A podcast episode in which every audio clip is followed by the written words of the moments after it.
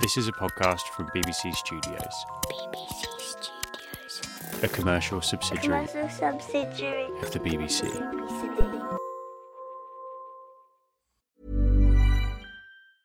Hey, I'm Ryan Reynolds. Recently, I asked Mint Mobile's legal team if big wireless companies are allowed to raise prices due to inflation. They said yes. And then when I asked if raising prices technically violates those onerous two-year contracts, they said, "What the f*** are you talking about, you insane Hollywood ass?" So to recap, we're cutting the price of Mint Unlimited from $30 a month to just $15 a month. Give it a try at mintmobile.com/switch. $45 up front for 3 months plus taxes and fees. Promo rate for new customers for limited time. Unlimited more than 40 gigabytes per month. Slows full terms at mintmobile.com.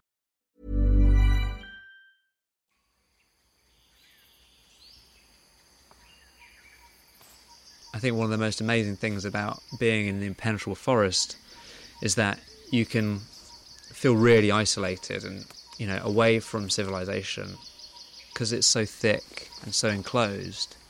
If you just have to go off for a pee, you know, you only have to walk like 10 metres away from everyone, but you can suddenly feel totally on your own. And that's, you know, it's quite a scary feeling, you know, you're in the impenetrable forest on your own. Today on the BBC Earth podcast, we're exploring the unexplored places. We're telling stories of isolation. And we're starting with this man. My name's James Hemming, and I'm a producer-director on First Year on Earth. That's a new BBC series coming out next year. He was filming gorillas in the impenetrable forest, which sounds like it's in Middle-earth, but it's not. It's in Uganda, and it's teeming with life.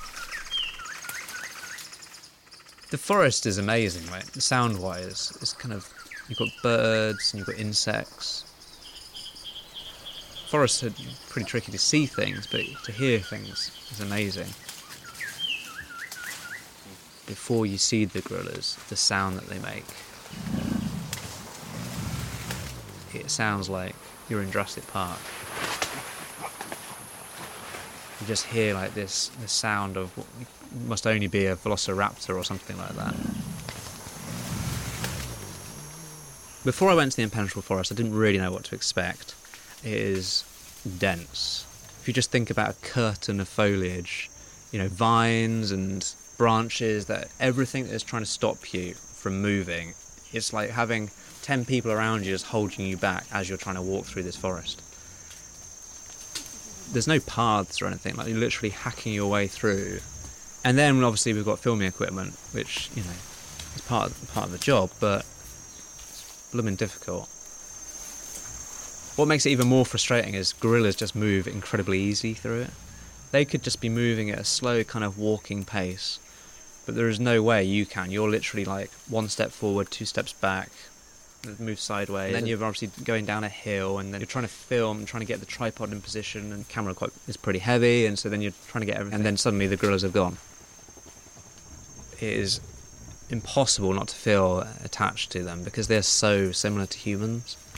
You know, they could be feeding on the leaves and then suddenly glance at you and they sort of just give you that look where they're like, what are you doing?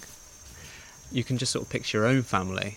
Everyone's sat around the dinner table, everyone's just munching on leaves, and not that my family do that, but, you know, it's privileged position to be able to like spend time just watching. If you want to know exactly where James was, you might need to look at a map. Around halfway down Africa, and just off to the east, you find Uganda. Just to the south of that, Rwanda. Between these two is a thick band of lush forest nestled in a chain of volcanoes. Those are the Virunga Mountains, and it's here that around half the world's mountain gorillas live. 80 kilometres away, there's another patch of forest, all on its own, and that's where the other half live. That's windy, and that's where James is. And what you have now is a population of mountain gorillas that are solely in Windy, and that's the only place they can go. And as a result of that, you've got a very unique species of mountain gorilla. Their fur is supposed to be a bit shorter.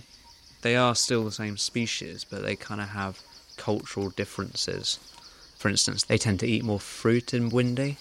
People didn't used to think that gorillas could climb trees, but these guys do.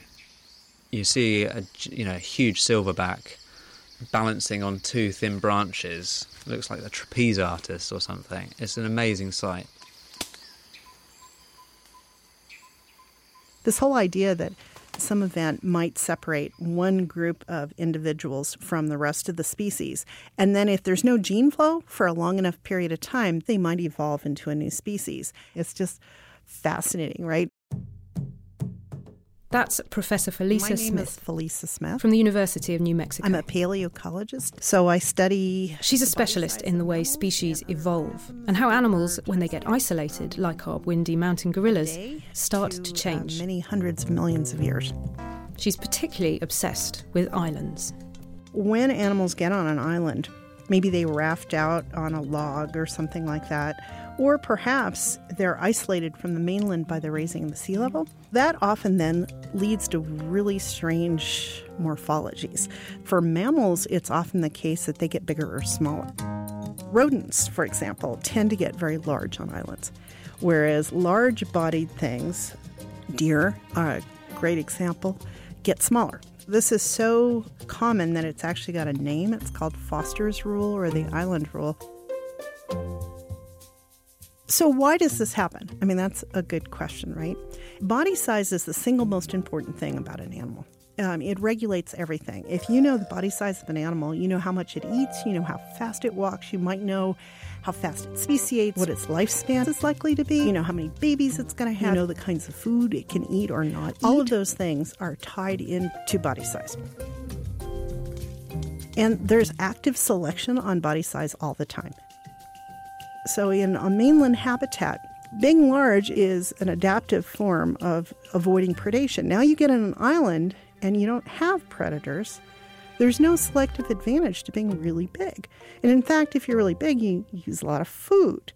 And food is often limiting on islands. So over evolutionary time, then you have a shrinkage, if you will. And this happens really fast, actually. So, you know, you can have dwarfing of an elephant to the size of a very large sheepdog in 10,000 years.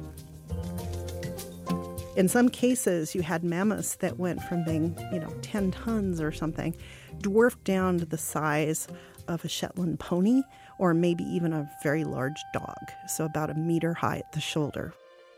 This has happened not just recently, but also in the Mesozoic, so it happened to dinosaurs. There were actually sauropods, large dinosaurs, that dwarfed on islands. There is really something irresistible. And look, if you could give me a magic wand and I could get any animal I want, I really want my own pygmy mammoth.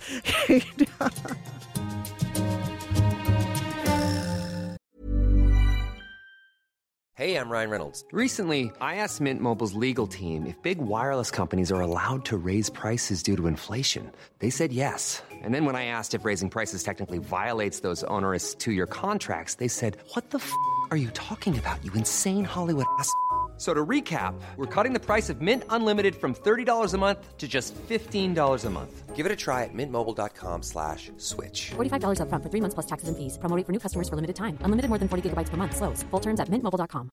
You should celebrate yourself every day, but some days you should celebrate with jewelry. Whether you want to commemorate an unforgettable moment or just bring some added sparkle to your collection, Blue Nile can offer you expert guidance and a wide assortment of jewelry of the highest quality at the best price. Go to BlueNile.com today and experience the ease and convenience of shopping Blue Nile, the original online jeweler since 1999. That's BlueNile.com. BlueNile.com.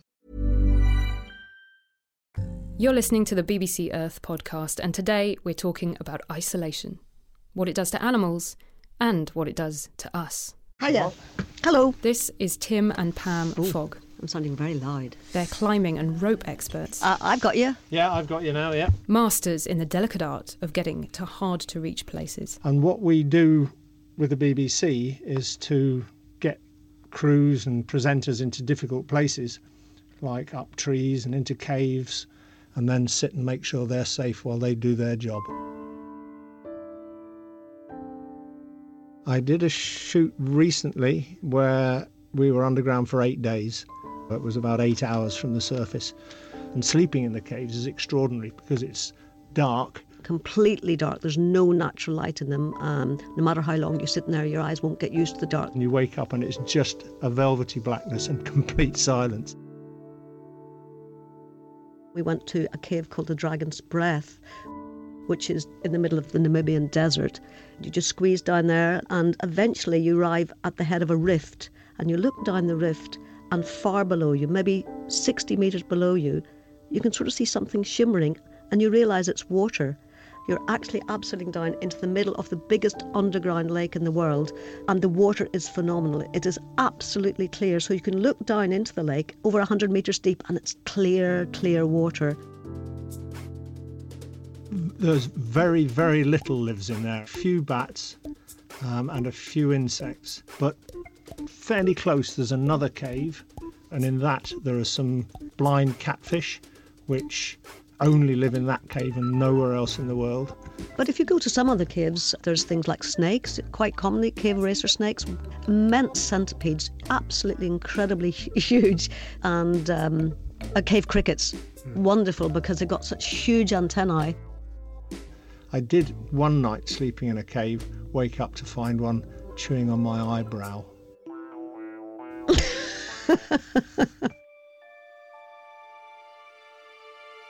The other really important thing about caves is they are the last place in the world that you can have true exploration. We were in the rainforest in northern Borneo, in Sarawak. The caves are so big and very beautiful, formed in pure white limestone and with fantastic stalactites and stalagmites. They're huge passages, I mean, big enough to drive double-decker buses down for a mile. Pam and I had seen a side passage the day before. We said, we're going to go and explore that and map it. We walked about a mile, was it, of the most phenomenal cave passage, huge, with a river flowing through it, with the most exquisite stalactites and shapes, like endless Henry Moore sculptures, really. That was in, I think, 1989. And then in 2004, we were in the same cave system exploring, and we popped through the roof into that passage that we found some 15 years before, and there were our footprints, and nobody else had been in since we'd been in. We've been lucky enough to take a lot of steps that no other human has ever taken and cast light on places that no other human has ever seen and no light has ever been, and that's pretty special. That's pretty fantastic in this modern world to get to do that.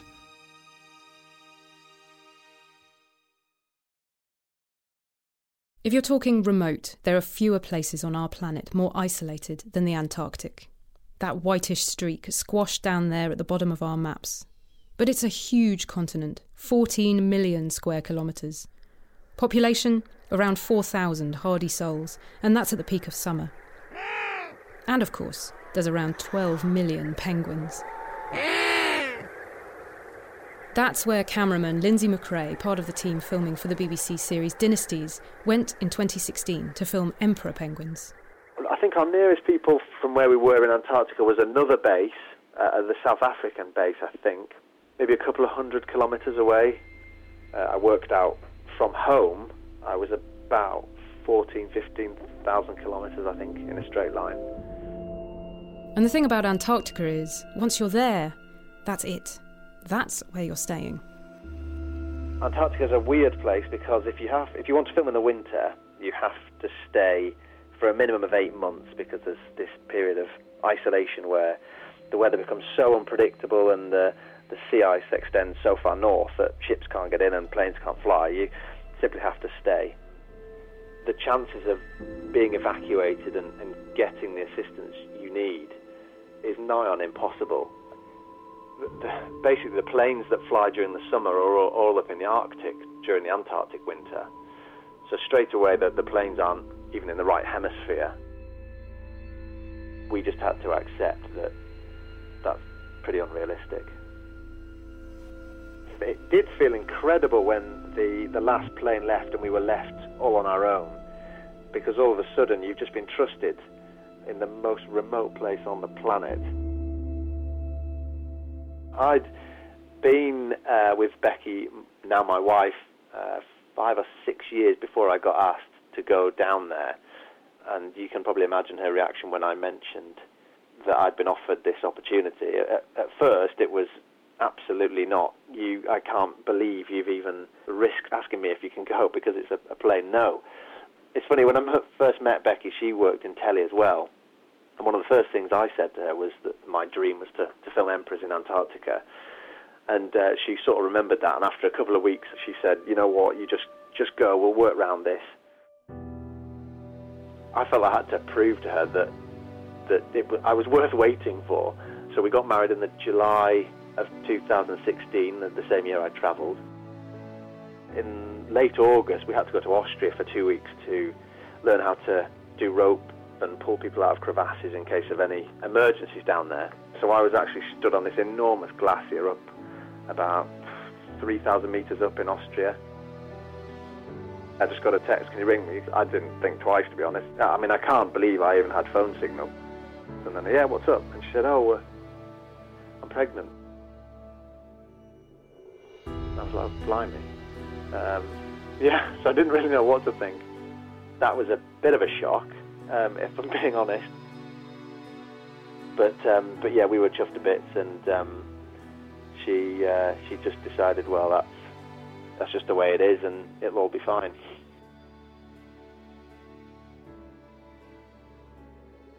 The bad weather in Antarctica during the winter can last weeks, and we did have a storm which lasted about 14 days, for which you're just stuck inside, and you're just literally looking out the window waiting for it to pass.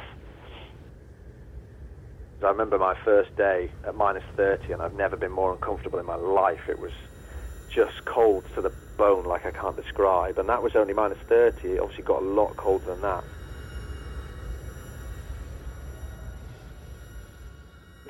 It's the most beautiful place on the planet I've ever been to. In the summer, you obviously only really experience sort of the whites and the blues. The sun is up 24 hours a day, and it's absolutely blinding. But to really experience it, you've got to be there in the winter. That's when you see the sun setting, and you see the darkness, and the silence as well is indescribable. There's obviously no noise or light pollution down there. So when there's no wind and the penguins aren't calling, you literally can't hear a thing. With no light pollution, you get incredible views of the stars. And also, obviously, the southern lights, the auroras, were just mind-blowing. We had greens and purples and pinks and whites, and it just flew across the sky so quickly. It's stuff you never imagine you'd be able to see. We had the job of filming it, so it's not something you can sort of sit back and enjoy. Purples and pinks and whites, running around with a camera trying to get as many shots as possible. Greens and purples and pink, whites and the blues. And it's hard to describe, but it's an incredible place. In each of our rooms, we have one telephone line, and that cable can either be plugged into the telephone, which is effectively a landline telephone, or your computer, which gives you internet access. And I remember Becky rang me the night before saying, make sure your phone's plugged in case I need to ring you. And this was obviously 4 or 5 days before he was due. And I stupidly had my cable plugged into my computer because I was watching an episode of Traffic Cops the night before. Anyway, Will knocked on my door at 6 a.m. the following morning and said, Linz, Becky's managed to call me, can't get hold of you, you better give her a ring. So I gave her a quick ring, and she was like, oh, Linz, I think today's the day. And I'm like, don't be daft. You know, it won't be today.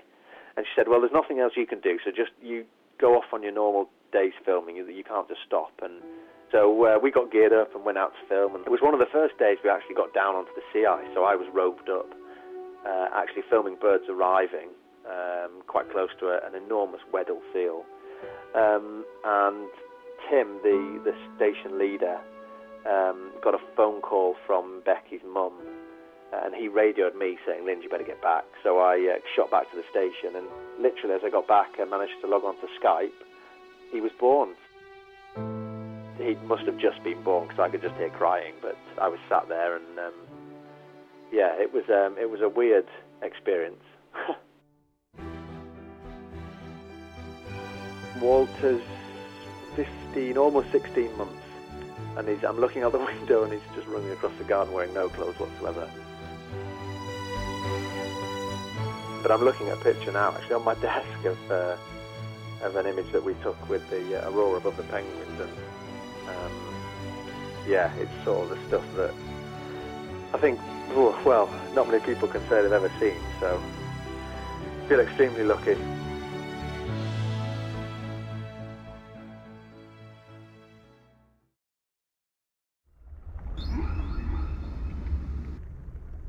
I've always really found blue whales fascinating.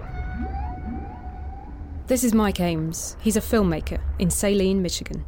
Even when I was young, I found like a highlights magazine, and reading about them, it blew my mind. I grew up in a very small town, and I don't ever think a creature of that size had really occurred to me as like a young 12-year-old boy, and I've always thought they were interesting. When I was the most stressed out, I found almost kind of reflexively, I would like imagine following a blue whale in the ocean, just a couple 100 feet behind it, and the tail moving. You know, it was like a breathing exercise. Mike found out that in moments of loneliness, sometimes all you need for company is a good set of headphones and a really good story about a whale. The story of this specific whale has to do with the Cold War ending, and the United States had installed a pretty vast array of sonar listening equipment around the ocean. They would use it for different studies, study noise pollution, study all kinds of things, and one particular sound stood out.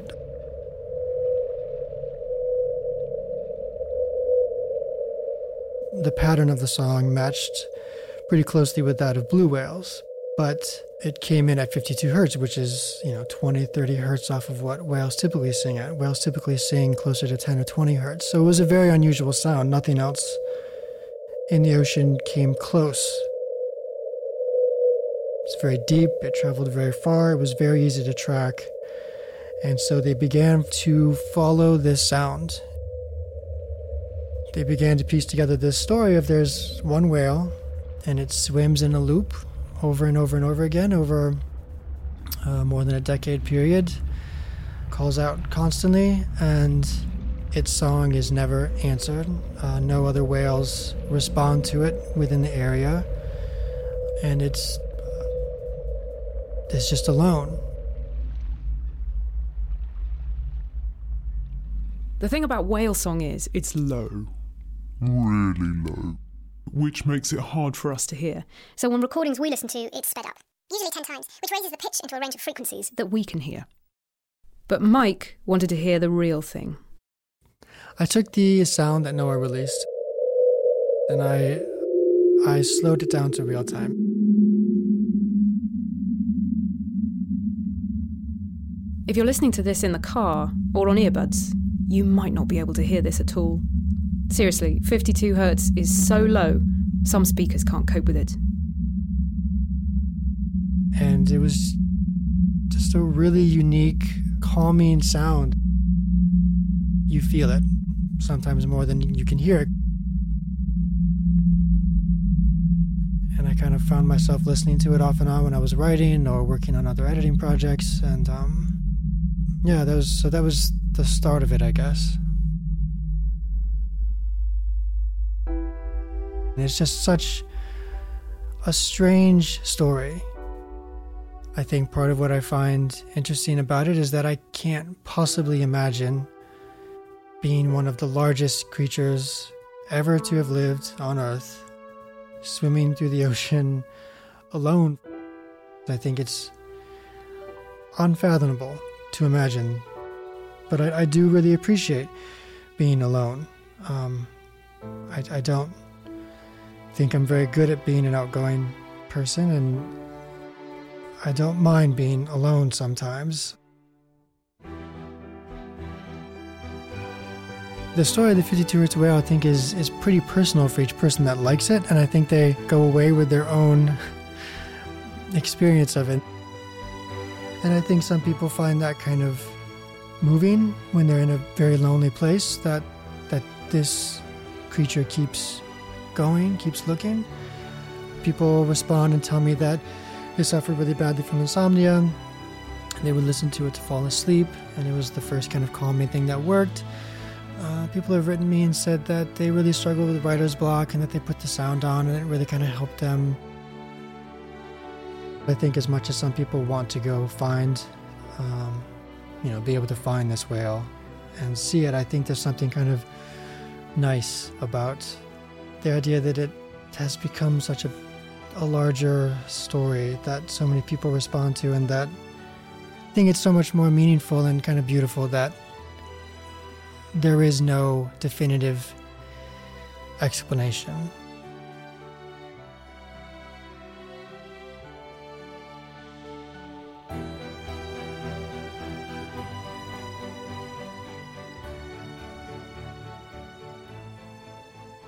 We want to leave you with one last isolated thought to accompany you on your lonely path.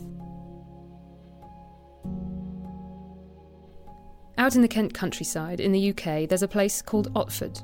And in Otford, there's a field. And in the field, there's a model of our home, planet Earth. You'd be forgiven if you missed it, though. It's just under 3 millimetres in diameter. 9 metres up the field, there's an even smaller model. That's of Venus. And at the top of the field, there's a shiny metallic sphere, 3 metres in diameter. That's the sun. In fact, our whole solar system is here. Well, not all in this field. Saturn is in a car park just nearby, and poor old Pluto is around 1 kilometre away. It's perfectly to scale, 1 millimetre to 4,500 kilometres. The nearest star to us is Proxima Centauri. If the entire solar system is in a square kilometre in the south of England, do you know where Proxima Centauri is? It's in Los Angeles. And the brightest star in our sky, Sirius, that's in Sydney. If you ever get to thinking that there's no wilderness left on Earth, that our busy little planet is too full and cramped to ever feel truly alone, just think of that tiny 3 millimetre little ball in a field in Kent. We're almost unimaginably alone. The most isolated place on Earth is Earth.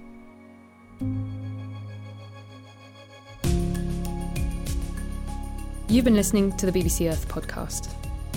Join us next time when we'll be bringing you stories about growing up, including some angsty teenage elephants and a jellyfish that ages backwards.